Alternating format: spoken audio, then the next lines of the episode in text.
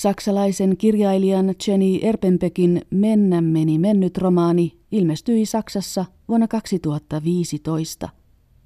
Romaanissa tarkastellaan pakolaisteemaa Berliiniin rantautuneiden afrikkalaisten pakolaismiesten kautta. Nyt kirja on käännetty myös suomeksi. Kääntäjälle Jukka-Pekka Pajuselle Mennä meni mennyt on ensimmäinen Jenny Erpenbeck-romaanin suomennos. Kirjailija oli tuttu, koska Jenny Erpenbeckia on suomennettu jo aikaisemmin pari kirjaa ja sitten on tietysti seurannut, olin lukenut tämän kyseisen kirjan jo saksaksi aikaisemmin. Se oli sen Frankfurtin listoilla silloin aikoina, että senkin takia tuli seurattua. Ja tuttu nimi ja teatterin oopperan puolelta myös. Minkälainen kirjailija Jenny Erpenbeck mielestäsi on? Tämän kirjan kohdalla sanoisin, että tämmöinen ajassa kiinni oleva, hän on kirjoittanut aiheesta, josta on keskusteltu juuri tällä hetkellä, tai tämä kirjahan on ilmestynyt jo neljä vuotta sitten muistaakseni saksaksi, mutta sille, että ajan hermolla oleva kirjailija. Ja sitten kieleltään sanoisin, että kun olen teatterikääntäjä etupäässä, niin hänellä on hyvin tämmöinen dialoginen se kieli, että hän kirjoittaa paljon dialogia ja tämmöistä kerronnallista, hyvin kertova kirjailija. Hän kuuluu eturivin kirjailijoihin, häntä, häntä seurataan, häntä luetaan, hänen kannanottojaan kuunnellaan. Hän, hän esiintyy aika paljon, hän käy lukemassa kirjojaan aika paljon. Eli hän ei ole semmoinen niin kuin nurkassa istuva kirjailija, vaan hän on hyvin tämmöinen yleisöä lähestyvä. Et ehkä senkin vuoksi hän on niin luettu, koska hän on hyvä esiintymään. Tammi mainostaa Erpenbeckia uutena nousevana maailmantähtenä. Näetkö sinä hänen merkityksensä tällaisena? Jenny Erpenbeckin tämä kirja nimenomaan oli suuri arvostelumenestys ja muutenkin ilmeisesti menestys Briteissä ja Yhdysvalloissa tai englanninkielisessä maailmassa ylipäätään. Ja kirjahan on käännetty todella monelle kielelle. Et siinä mielessä hän kuuluu näihin tämän hetken kuumiin nimiin, kuumiin saksalaisiin nimiin.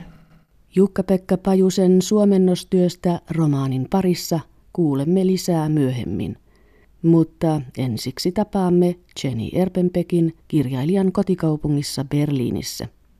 Erpenbekiltä on julkaistu tähän mennessä viisi romaania, teatteritekstejä ja kertomuksia. Jenny Erpenbeck pohtii kirjailijuuttaan sekä kirjoittamista kahvikupin ääressä. Ich habe festgestellt, von Buch zu Buch habe ich immer mehr Respekt vor dem Anfang. Also es gibt die Phase, wo ich lauter Anfänge schreibe und ganz unzufrieden bin und zwar ungefähr weiß, in welche Richtung ich will, aber überhaupt nicht weiß, wie das Buch aussieht. Kirjan aloittaminen on kerta kerralta vaikeampaa. Kirjoitan aina useita eri alkuja ja olen tyytymätön. Tiedän alkuvaiheessa suurin piirtein mihin suuntaan haluan, mutta en vielä tiedä kirjan lopullista muotoa. Sanon itselleni, että kun olen saanut kirjan alun, loppu tulee melkein itsestään mutta näin ei ole. Mitä konkreettisemmaksi kirjoittaminen käy, sitä vaikeammaksi se muuttuu. Ist wahnsinnig schwer. Irgendwann kommt die Phase, wo das Buch dem Ende zugeht, dann denke ich ja, wie soll das enden? Dann denkt man, das Ende ist am schwersten. Kirjan loppua kohti mietin, että kuinka kirjan tulisi päättyä. Myös tämä on vaikea vaihe. Toisinaan valitan ystävilleni. He lohduttavat aina, että kyllä se siitä. Tiedän toki, että voin myös epäonnistua. sagen immer, ach, das wird schon bei dir und ja, so irgendwie. Und aber natürlich selber weiß man, dass man, dass man schon scheitern kann auch. Ja, und dann ist einem natürlich Tag für Tag auch klar, dass es ein riesen... Kirjailijana olen hyvin etuoikeutetussa asemassa. Saan kirjoittaa asioista, jotka minua kiinnostavat. Myös kaupan myyjä voi pohtia tärkeitä kysymyksiä, mutta hänellä ei ole samalla tavoin aikaa kuin kirjailijalla. Hänen on istuttava kassalla. Minä puolestani saan kirjoittaa täysin vapaasti. Jenny Erpenpekkiä on kuvattu seismografin herkäksi kirjailijaksi, joka aistii yhteiskunnallisia kehityssuuntia jo niiden syntyvaiheessa – näin oli myös Mennä meni mennyt romaanin kanssa. Erpenbeck tiesi jo syksyllä 2013, että hän haluaa kirjoittaa aiheesta kirjan. Mennä meni mennyt ilmestyi vuonna 2015, eli samana vuonna, kun sadat tuhannet ihmiset pakenivat Eurooppaan. She said Lampedusa people will move around Berlin and Brandenburg. Also ich habe schon lange Zeit immer mal äh, Bücher zu dem Thema gelesen oder mir mal einen Film angeschaut. Es gibt ja so Dokumentarfilme auch darüber, wie die Flüchtlinge zum Beispiel in Libyen warten, bevor sie überhaupt auf so ein Boot kommen. Und äh, solche Sachen haben mich schon, schon länger interessiert, weil ich Olin lukenut lukuisia kirjoja pakolaisuudesta ja katsonut aihetta käsitteleviä dokumenttielokuvia. Aihe kiinnosti minua jo pidemmän aikaa. Tajusin, että pakolaiset ovat jo keskuudessamme. Myös omasta perheestäni löytyy lukuisia pakolaistarinoita. Tietyssä mielessä pakolaisuusaihe esiintyy kaikissa kirjoissani. Es gab dieses Unglück im Herbst 2013, wo so ein Boot gekentert ist und zum ersten Mal man so, so wirklich, äh, also quasi mitgekriegt hat, dass da Hunderte von Menschen auf einmal ertrinken im Mittelmeer. Välimerellä tapahtui syksyllä 2013 onnettomuus, jossa pakolaisia kuljettanut vene kaatui. Silloin tiesin, että minun on tartuttava aiheeseen. Tuolloin tietoisuuteeni tuli ensimmäisen kerran, että Välimerellä hukkuu satoja ihmisiä. Und äh, ich fand die Reaktion in den Zeitungen danach so merkwürdig, weil es war zwar auch so eine, sage ich jetzt mal, pflichtgemäße Betroffenheit da. Lehdet kirjoittivat onnettomuudesta hyvin oudosti. Kirjoituksissa oltiin liikuttuneita tapahtuneesta, mutta samalla todettiin, että emme kuitenkaan voi ottaa kaikkia pakolaisia Eurooppaan. Minusta tuntui, että kukaan ei ole kiinnostunut näistä ihmisistä. Siitä, mistä he tulevat ja miksi he tulevat. Und ich hatte das Gefühl, das ist an der Zeit, dass irgendjemand mal sich die Zeit nimmt und äh, ja, einfach schaut, was da eigentlich los ist. Jenny Erpenbeck halusi tietää, minkälaisia kokemuksia pakolaisilla on ja mitä he ajattelevat. Erpenbeck kävi tapaamassa Berliiniin tulleita afrikkalaisia pakolaismiehiä. Hän kävi Oraanien platsilla, jonne pakolaiset olivat pystyttäneet telttoja – ja jossa he protestoivat saksalaista ja eurooppalaista pakolaispolitiikkaa vastaan. Sitten hän kävi yhdessä Berliinin pakolaismajoituksista. Erpenbeck haastatteli nuoria afrikkalaismiehiä aivan samalla tavoin kuin romaanin päähenkilö, emeritoitunut professori Richard. We are here not fighting for health or for any humanitarian aid. We are here fighting for our political solution. That's why we people, I myself and others, we left also ich habe das als großen Gewinn für mich empfunden, auch wirklich besser zu verstehen, was da los ist. Auch zu sehen, zum Beispiel, wie war der Alltag von den Menschen vorher. Halusin tietää, minkälaisia tarinoita pakolaisilla on. Miltä heidän arkensa näytti ennen kuin he joutuvat lähtemään pakoon. Arkisten tarinoiden kautta he tulevat meitä lähemmäksi. und hat Gartentore geschweißt. Ne? War ein ganz normales Leben und ich hatte, ich hatte das Gefühl, Yhdellä pakolaisista oli oma yritys. Hän hitsasi puutaraportteja. Hän eli siis täysin normaalia elämää. Meidän pitäisi kuulla enemmän kertomuksia pakolaisten arkielämästä, eikä pelkästään dramaattisia tarinoita paosta. Jenny Erpenbeck tutustui kymmeneen afrikkalaiseen pakolaiseen. He olivat valmiita kertomaan kokemuksistaan. Mutta oli myös niitä, jotka eivät halunneet tai pystyneet puhumaan kirjailijan kanssa. Ja, habe mich hingestellt, habe gesagt, ich bin eben Autorin und ich würde gerne ein Buch schreiben und wer wäre bereit mit mir zu sprechen. Und Sanoin, että olen kirjailija ja aion kirjoittaa kirjan. Kysyin, että haluaisivatko he puhua kanssani. Vain muutama oli halukas. Näin kirjaani valikoitui henkilöitä, jotka ovat avoimia ja pystyvät kertomaan kokemuksistaan. Tämä oli minulle tärkeää.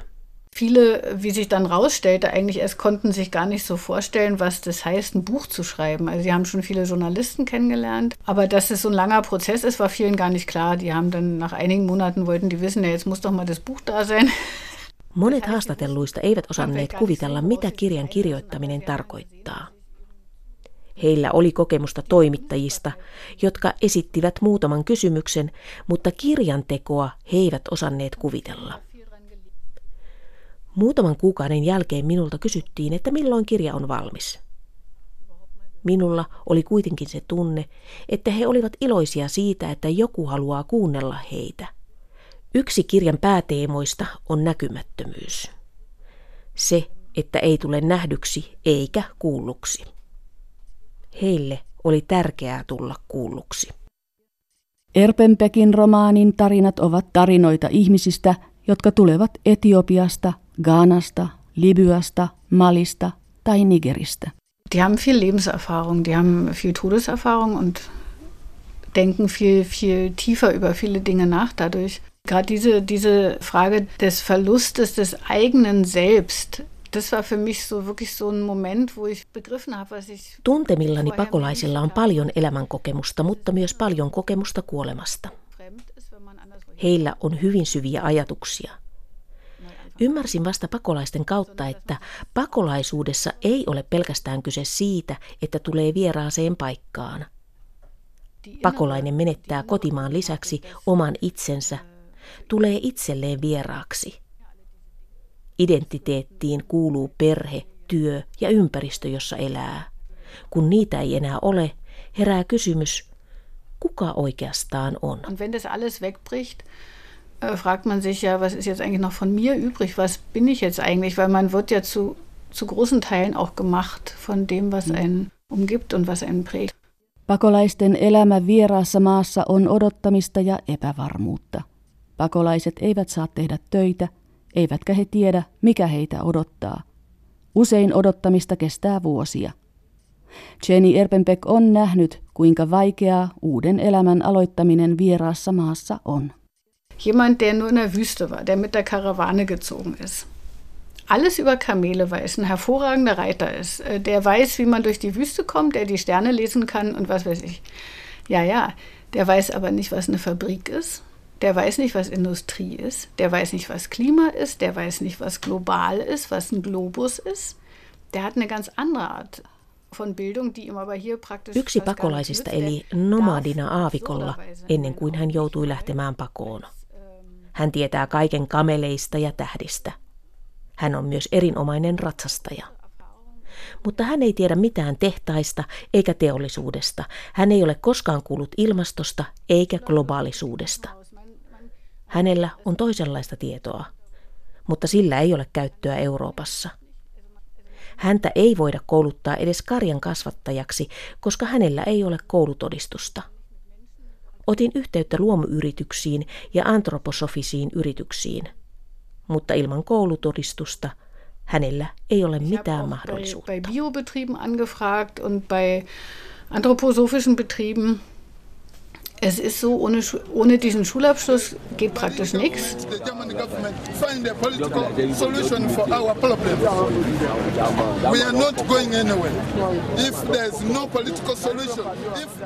Erpenbeck myöntää, että kirjan päähenkilöllä Richardilla ja hänellä itsellään on paljon samankaltaisuuksia.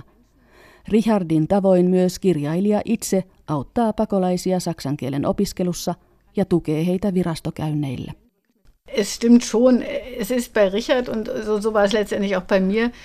Äh, es fängt mit Interesse an, aber es, es ist natürlich ganz schnell dann einfach auch, äh, gibt es Notwendigkeiten, die und jene Sachen zu regeln. Man darf nicht vergessen, dass die Probleme, die solche Menschen haben, oft wirklich existenziell sind. Also es geht Meillä on todellakin paljon yhteistä, niin Richardilla kuin myös minulla.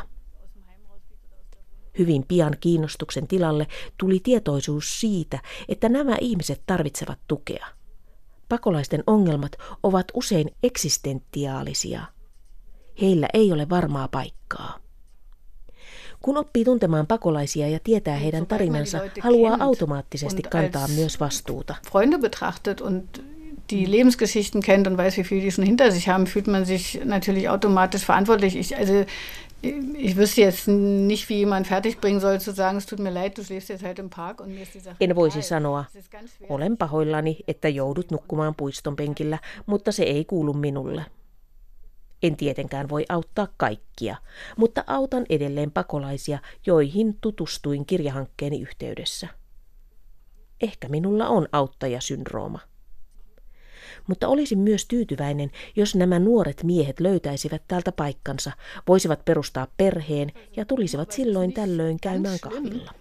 Und ich wäre jetzt auch nicht unglücklich, äh, wenn die alle ihren Weg finden würden und ihre Familien gründen und ab und zu mal auf einen Café vorbeikommen, wäre ich vollkommen zufrieden. Jenny Erpenbeck myöntää oppineensa afrikkalaisilta pakolaisilta paljon. Heidän ystävällisyytensä ja kohteliaisuutensa yllättävät hänet yhä uudelleen. Pakolaismiesten kautta Erpenbeck on miettinyt paljon myös identiteettiä ja minuutta. Die, einer der Haupterkenntnisse war wirklich diese ganz äh, scharf gestellte Frage nach dem, was man ist, wer man ist und wie viel man, wie viel man verlieren kann und trotzdem Yksi keskeisimmistä kysymyksistä oli kysymys omasta minuudesta. Kuinka paljon voi menettää ja pystyä silti sanomaan minä? Tai missä on se kohta, että omaa minää ei enää ole? Opin hyvin paljon identiteetistä, mutta myös kestämisestä. Kuten sen, että joku, joka joutuu odottamaan vuosia, jaksaa vielä ajatella positiivisesti. Jos itse jonotan leipäkaupassa ja joku etuilee, huomaan kiukustuvani heti. Wenn ich irgendwie in einer Schlange beim Bäcker stehe und es drängelt sich einer vor oder so, dann gibt es ja schon Unmut, ne? Nyt siirrymme Berliinistä Helsinkiin keskustelemaan kääntäjä Jukka-Pekka Pajusen kanssa Mennä meni mennyt romaanin käännösprosessista. Kuinka tämä romaani tuli sinun käännettäväksesi? No Tammesta otettiin yhteyttä ja pyydettiin, että, tai kysyttiin, että kiinnostaako ylipäätään. No, olin lukenut kirjan ja pitänyt sitä erittäin tärkeänä kirjana, että se oli sitten helppo vastata, että joo, haluan tehdä tämän työn. Mistä se lähti sitten käyntiin, ihan, ihan noin kääntäjän näkökulmasta katsottuna? Tässä oli helppoa, että mä olin lukenut jo kirjan ja mä olin jo kääntänyt sitä tämmöisen näytekäännöksen, että tunsin jo vähän sitä kieltä. Ja sitten vaan aloitin alusta ja menin loppuun. Tämä oli siinä mielessä työläs kirja kääntää, että tässä oli, se vaihtelee se ty, kerronnan tyyli aika paljon koko ajan. Ja sitten siinä on paljon dialogia ja teatterikääntäjänä Mun on vaikea kääntää proosa-dialogia, että mä joudun aika paljon käymään sitä läpi, koska mä käytän persoonapronomineja liikaa aina, niin kuin näytelmäkääntäjänä käytetään. Et siinä mä joudun hiomaan hyvin paljon sitä kieltä. Ja sitten täytyy sanoa, että pitkä virkehän on Saksassa aina se hankaluus, että välillä tulee se, että kun on sivumittainen virke ja sitä vaan ei meinaa saada väännettyä, mutta se on ihan normaali normaali Saksasta kääntäessä, että niitä virkkeitä joutuu sitten hiomaan ja hiomaan ja hiomaan. Se on eri traditio, eri tapa kirjoittaa. Suomi toimii hyvin toisella tavalla ja sitten sitä istutetaan siihen suomen kieleen, että siihen, siihen kuluu aikaa. Että tämä oli huomattavasti työlämpi kuin mitä sen niin kuin alun perin tuntui, että kun siinä on paljon sitä dialogia, niin se tuntuu, että hän etenee nopeasti, mutta sitten se tavallaan hidastikin sitä työtä, että täytyy saada se rytmi kulkemaan. Miten helppoa tai miten vaikeaa on päästä ylipäätään hänen kieleensä sisään? Oli aika vaikea päästä siihen sisään, koska kirjassa on aika paljon myös englantia ja siellä on aina italiaa välissä. Ja siinä on joku semmoinen, että miten saada rytmitettyä eri kieliä. Ja sitten hän lainailee aika paljon ja sitten näitä lainauksia oli vaikea istuttaa semmoisena, että niitä oli osa suomennettu, mutta mä jouduin sitten itse myös suomentamaan. Tosin en osaa klassista kreikkaa esimerkiksi, mutta joudun myös klassista kreikkaa suomentamaan kolmen kielen kautta, koska ne on, ei sisällöllisesti istuneetkaan ne lainaukset tähän kirjaan, johtuen siitä, että klassisen kreikan teksteistä, ne, mitä on käännöksiä, ne on yleensä yliopistoihmisten tekeminen käännökset ja ne ei välttämättä ole kauhean sujuvia. Mikä se tapa on, millä Erpenbeck kirjoittaa, jos sitä voi jotenkin kuvata? Minkälaisia asioita sieltä nousee ylös? No ehkä se kertoja, että kuka on kertoja milloinkin, se narratiivi, mitä tarinaa kerrotaan ja kuka kertoo. Että välillähän siellä ollaan dialogissa ja sitten välillä ollaan siinä semmoisessa konjunktiivisessa kerronnassa, jossa kerrotaan, että mitä joku kertoi. Että siinä on jatkuvasti se kertojan näkökulma vaihtuva. Että se on välillä se on minä kertoja dialogissa ja välillä se on sitten taas se ulkopuolinen kertoja ja sitten välillä katsotaan tämä päähenkilön, tämän Richardin kautta, kuljetaan siellä Berliinissä ja katsotaan hänen silmin. Että siinä on se kerronnan eri tasot ja vaihtelut, niin ne oli, niitä oli mielenkiintoista kääntää, mutta ne oli myös aika haastavia kääntää. Siellä on aika paljon semmoista, esimerkiksi semmoinen kohta, missä ihmiset on viettänyt joulun eri paikoissa ja sitten he kertoo, että mitä jouluna oli, minkälainen heidän joulunsa oli ollut. Ja, ja siinä sitten tapahtuukin yksi kaksi sen, niin, että siellä mennäänkin ihan dialogiin, että kerron, että tämmöistä ulkopuolisen kertojan näkökulmasta mennäänkin sitten siihen, että mitä ne oikeasti sanoi ne ihmiset siinä tilanteessa, ja sitten mennäänkin siihen Rihadin näkökulmaan, että miten Rihad reagoi siihen, että nämä kertoo tällä tavoin ihmisistä. Että sinne se näkökulma vaihtuu aika moneen kertaan ihan pienessä kohtauksessa. Miten pitkään semmoisen kohdan hiomisessa sitten kuluu? Kyllä siinä siis aikaa menee, että kirjallisuuden kääntäminen on erittäin hidasta. Ja mitä enemmän on kääntänyt, sitä hitaammaksi se tuntuu tulevan. Et moni ammatti on sellainen, että, se, että ammattitaito nopeuttaa työtä, mutta nyt täytyy tässä meidän ammattikunnassa kyllä sanoa, että mitä enemmän tietää ammatistaan, niin sitä hitaammaksi se työnteko käy. Tietysti jokaisella on oma tapansa tehdä töitä. Mä olen aika hidas tekemään sitä raakakäännöstä koska mä yritän saada suurimmat ongelmat ratkaistua. Mä en jätä sinne ratkaisemattomia kohtia, että mä en pääse eteenpäin, jos mulla on joku asia ratkaisematta. Että mä edes jonkun ratkaisun löydän, niin täytyy sitten tehdä se työ siinä, että se hidastaa sitä raakakäännöksen tekoa. Mutta tämän kirjan kohdalla niin mä varmasti luin sen raakakäännöksen jälkeen vielä seitsemän, olisiko ollut kahdeksan kertaa. Eli kyllä se, sen tulee kyllä lukeneeksi aika monesti sen kirjan. Tietysti et vielä lukenut sen alkutekstin parin kertaan, että sen toistakymmentä kertaa se kirja tulee luettua. Tässä kirjassa oli viitteitä, jotka olivat myöskin hankalia. Siellä on viitteitä Kreikan mytologiaan. Kuinka sinä ratkaisit nämä ongelmalliset kohdat? No siellä on esimerkiksi DDR-viittauksia aika paljon – niitä ei voi muuta kuin kääntää ja sitten toivoa, että lukijalla on sen verran joko uteliaisuutta tai tietoa, että jos ne rupeaa häiritsemään, että etsii sitten niitä sitä tietoa tai, tai osaa yhdistää asioita. Sitten siellä on niitä lainauksia, suoria lainauksia antikin kreikkalaisesta, roomalaisesta kirjallisuudesta. Niiden etsiminenhän nyt sitten on vaan tämmöistä normaalityötä, että etsitään, että onko ne suomennettu ja jos on suomennettu, niin minkälainen on suomennus ja voiko käyttää. Tuossa kun sanoin, että yliopistoihmiset niitä kääntää, niin yliopistoihmiset on loistavia kääntäjiä siinä tarkkuudessaan, mutta sitten se, että ne on hyvin erilaisia eri maissa ne strategiat, miten käännetään. Ja sitten myös mikä on se alkuteksti, koska näistä antiikin teksteistä niin niistä on, saattaa olla fragmentteja ja niitä on sitten täydennetty. Et senkin takia ne poikkeaa hyvin paljon toisistaan. Niitä on hyvin vaikea niin sovittaa aina välillä näihin tota, sisältöihin, joita kirjailija on kuvitellut. Sitten siellä oli muun muassa tämmöinen Wikipedia-lainauksia suoraan saksalaisesta Wikipediasta, ja suomalainen Wikipediahan nyt ei ole niin tarkka kuin saksalainen, niin joutui sitten leikkimään, että minä olen mukaan kirjoittanut Wikipedia-artikkeleita suomeksi ja matkia myös vähän sitä semmoista huonoa kieltä, mitä niissä Wikipedia-artikkeleissa monesti on. Että tämmöistä työtä joutuu jatkuvasti tekemään, että joko, joko löytää onnellisen sattuman kautta loistavan olemassa olevan suomennoksen ja pystyy käyttämään sen, tai sitten joutuu itse suomentamaan, tai sitten joutuu jopa itse jäljittelemään. Että se, ne on hyvin moni, monitahoisia nämä lähestymistavat, että miten niihin sitaatteihin sitten joutuu suhtautumaan. Mutta vielä takaisin noihin viitteisiin, että tässä on aika paljon myös onneksi tämä päähenkilö, tämä protagonisti tässä kirjassa, joka myös tietää hyvin vähän Afrikasta, ja hän koko ajan sitten selittää auki niitä asioita, jotka taatusti on myös lukijalle vieraita, että sehän helpottaa tämän kirjan lukemista. Mutta sitä DDR hän ei selitä, ja se on sitten ehkä se, mikä on ongelma ei saksalaiselle DDRstä kotoisin olevalle lukijalle.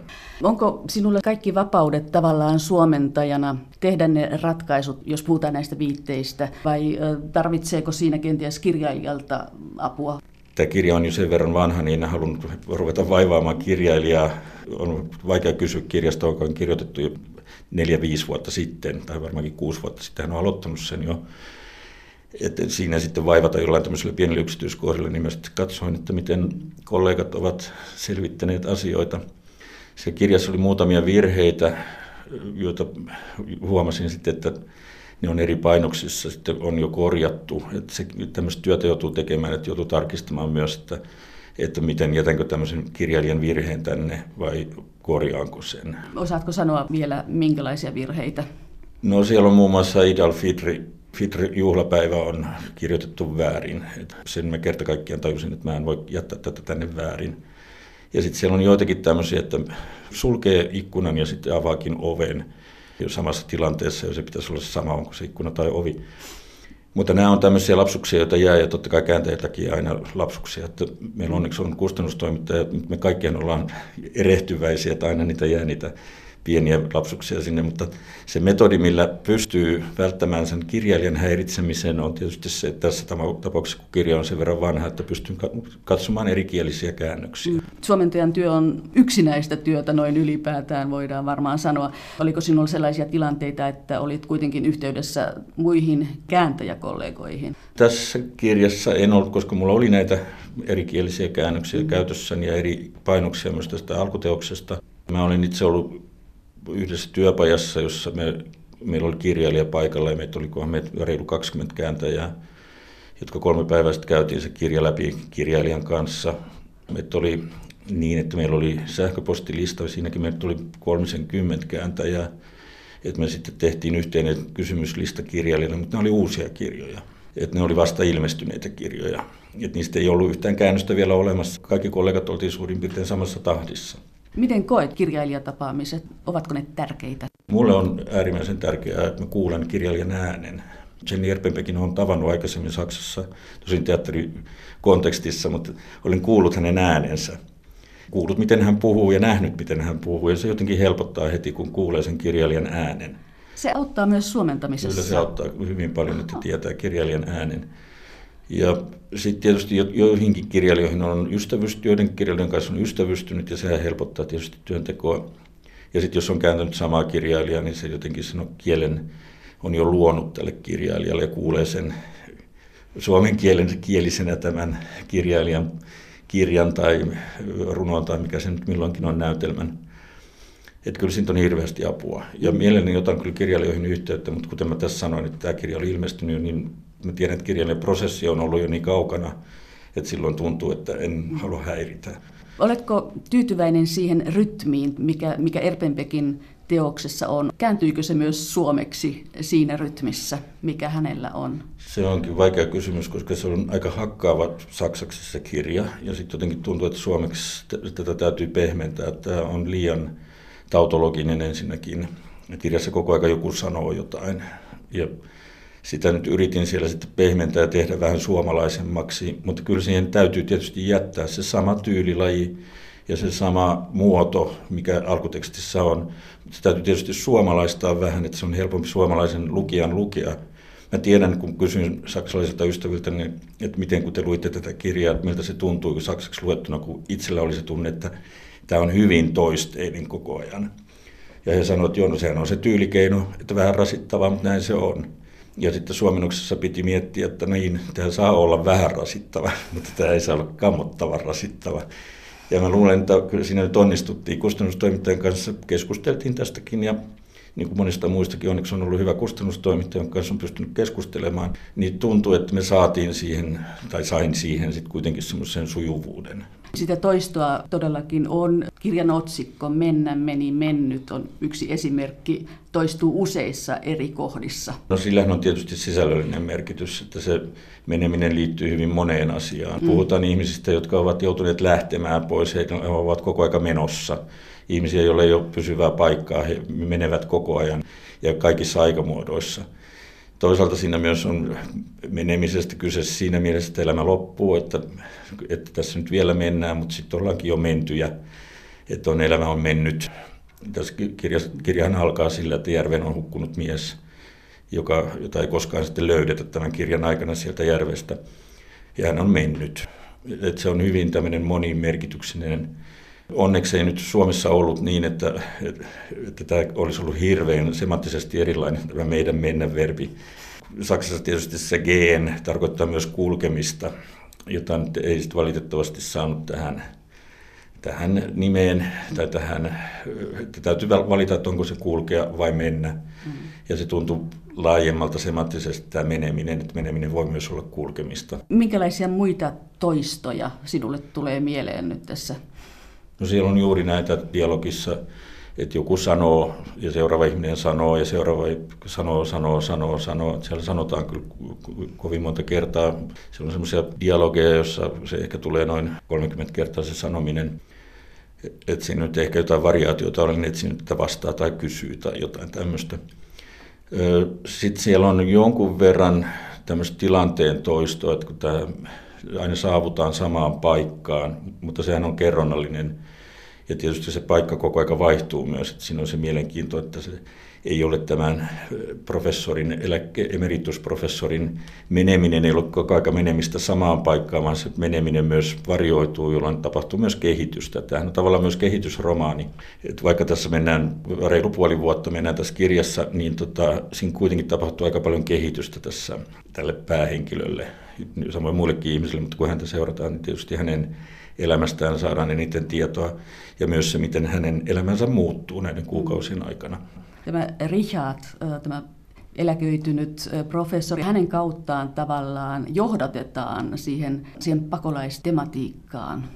No hänen aivan vahingossa tässä kirjassa mm. niin kuin oivaltaa, että tässä hänellä on tutkimusaihe. Hän on jäänyt eläkkeelle ja ilman tutkimusta ja häntä alkaa kiinnostaa, että mitä, mitä nämä ihmiset on ja mikä näiden ihmisten historia on. Hän on siis historioitsija itse asiassa. Hän on tutkinut niitä klassisia kirjailijoita ja sitä kautta hän sitten uppoutuu myös näiden miesten, afrikkalaisten miesten elämäntarinoihin ja tavallaan siihen Afrikan historiaan ja samalla hän menee siihen omaan henkilöhistoriaansa. Ja siellä lopussa menee jopa niin, että menee siihen aivan itseltään kieltämäänsä henkilöhistoriaan, mm. että jonka hän on halunnut unohtaa. Että siinä tapahtuu niin monta semmoista syvyyssukellusta historiaan moneen suuntaan. Ja sitten siinä on vielä myös näiden miesten, afrikkalaisten miesten tarinat, kun nekin, nekin syvenee ja sieltä tulee koko ajan se, että mihin me menemme. Ei meillä ole paikkaa, mihin me menemme. Ja samahan täällä on tällä päähenkilöllä Richardilla, että mihin hän on menossa. Hän on jäänyt eläkkeelle, hänellä ei ole ketään, hänen vaimonsa on kuollut ja rakastajat on jättänyt ja hän, hän on yksin ja ilman mitään päämäärää, mihin hän on menossa. Että näyttää se tavallaan vastaan siihen edelliseen kysymykseen, että miten se nimi kertautuu tässä, niin se meneminen kyllä kertautuu hyvin monella tavalla. Myös aika on yksi asia, joka romaanissa näyttelee suurta merkitystä. Joo, aika ja muisti. Siinä on ei pelkästään että aika, vaan miten ihminen muistaa ajan ja miten ihminen muistaa ajan kulun. Miten aika ylipäätään on niin suuri abstraktio, että sitä on vaikea hahmottaa, että onko se jana vai onko se muisto niin kuin jostain, että joku toinen on kertonut jotain, että siihen janaan tulee tämmöisiä yksittäisiä kohtia, että se onkin vaan niin kuin hetkittäistä, että se ei olekaan jana, vaan se on tämmöinen pisteiden muodostama joku tämmöinen kokonaisuus. Ja myös, että mikä on aika silloin, kun ei ole mitään muistettavaa, kun ei saa muistaa. Että nämä miehet, jotka Afrikasta tulee, kun he ei saa, saa oikeastaan muistaa mitään, koska ne muistot on niin tuskallisia, ja tavallaan maailma, jossa he elää, eli siellä Berliinissä, he ei saa myöskään muistaa, koska kukaan ei edes ajattele, että heillä on ollut joku elämä tai joku trauma, tai että heillä on ollut onnellinen elämä jossain. Tulivatko nämä, nämä ihmiskohtalot sinua lähelle, vai onko se suomentajan työ vain, vain, vain työtä, että pystytkö pitämään sen etäisyyden? Suomentajatyöhän ei ole pelkkää kielen kääntämistä, vaan ajatuksen kääntämistä, ja sen takia joka kirja on kauhean henkilökohtainen.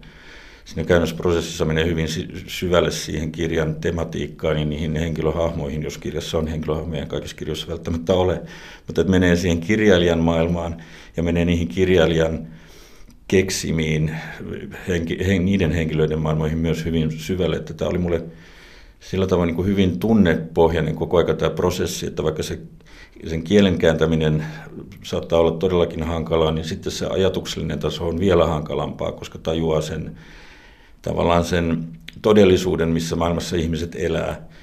Ja jotenkin tässä kirjassa hyvin konkreettisesti tulee se, että, että kuinka ihminen, joka tuntee olevansa koko aika niin kuin näkymätön ja tajuaa, että sitä näkyvyyttä ei koskaan tule ja kukaan ei sitä elämää mulle anna. Ja sitten tulee tämmöinen yksi ihminen, joka haluaa auttaa, niin ei pysty edes uskomaan siihen, että joku haluaisi jotain hyvää, koska ei ole sitä hyvää missään siellä ympärillä. Ja sen jotenkin se konkretisoitu tietysti sitä kirjaa kääntäessä – ja se on hyvin humaani tämä kirja. Et voin kuvitella, että Saksasta löytyy hyvin paljon lukijoita ja samoin Suomesta, jotka on sitä mieltä, että tämä on pelkkää jotain tämmöistä humanistista propagandaa. Mutta kun puhutaan ihan ihmistasolla, niin tämä kirjahan menee yksilötasolla ja kertoo ihmisten tarinoita ja ne on koskettavia. Se, että hän nyt nostaa nämä afrikkalaiset pakolaiset, niin kertoo kaikista pakolaisista samanaikaisesti. Se kertoo ihan yhtä lailla Karjalasta evakuoidusta ihmisistä kuin mistä tahansa maailman kriisipesäkkeistä pakenevista ihmisistä. Ja nostaa myös sen tavallaan esiin sen, että kuinka vähän me tiedämme näiden ihmisten niin kuin, motiiveista. Ja tietämättömyyshän on pelon äiti. Että niin pitkään kuin ihmiset ei mitään tiedä, niin pelätään jotain outoa. Ja tämä kirjahan tuo sitä tietoa, että siinä mielessä on niin kuin arvokasta, että tämmöinen kirja ensinnäkin kustannetaan hieman myöhässä tosin, mutta että kustannetaan, jotta niin kuin kerrotaan siitä, että niin, jos meillä ei ole tietoa, niin mehän voidaan niin kuin kuvitella mitä tahansa, mutta mitä enemmän meillä on tietoa, niin sitä lähemmäksi ne ihmiset meitä tulee. Miten sinä koet oman roolisi suomentajana? Oletko sinä sillan rakentaja vai mikä se suomentajan tehtävä on? Sehän on se ideaali, että haluaisi olla sillan rakentaja, haluaisi olla tavallaan ikkunoiden avaaja, haluaisi olla sen uteliaisuuden herättäjä, haluaisi olla myös ihan tämmöisen esteettisen nautinnon tuottaja.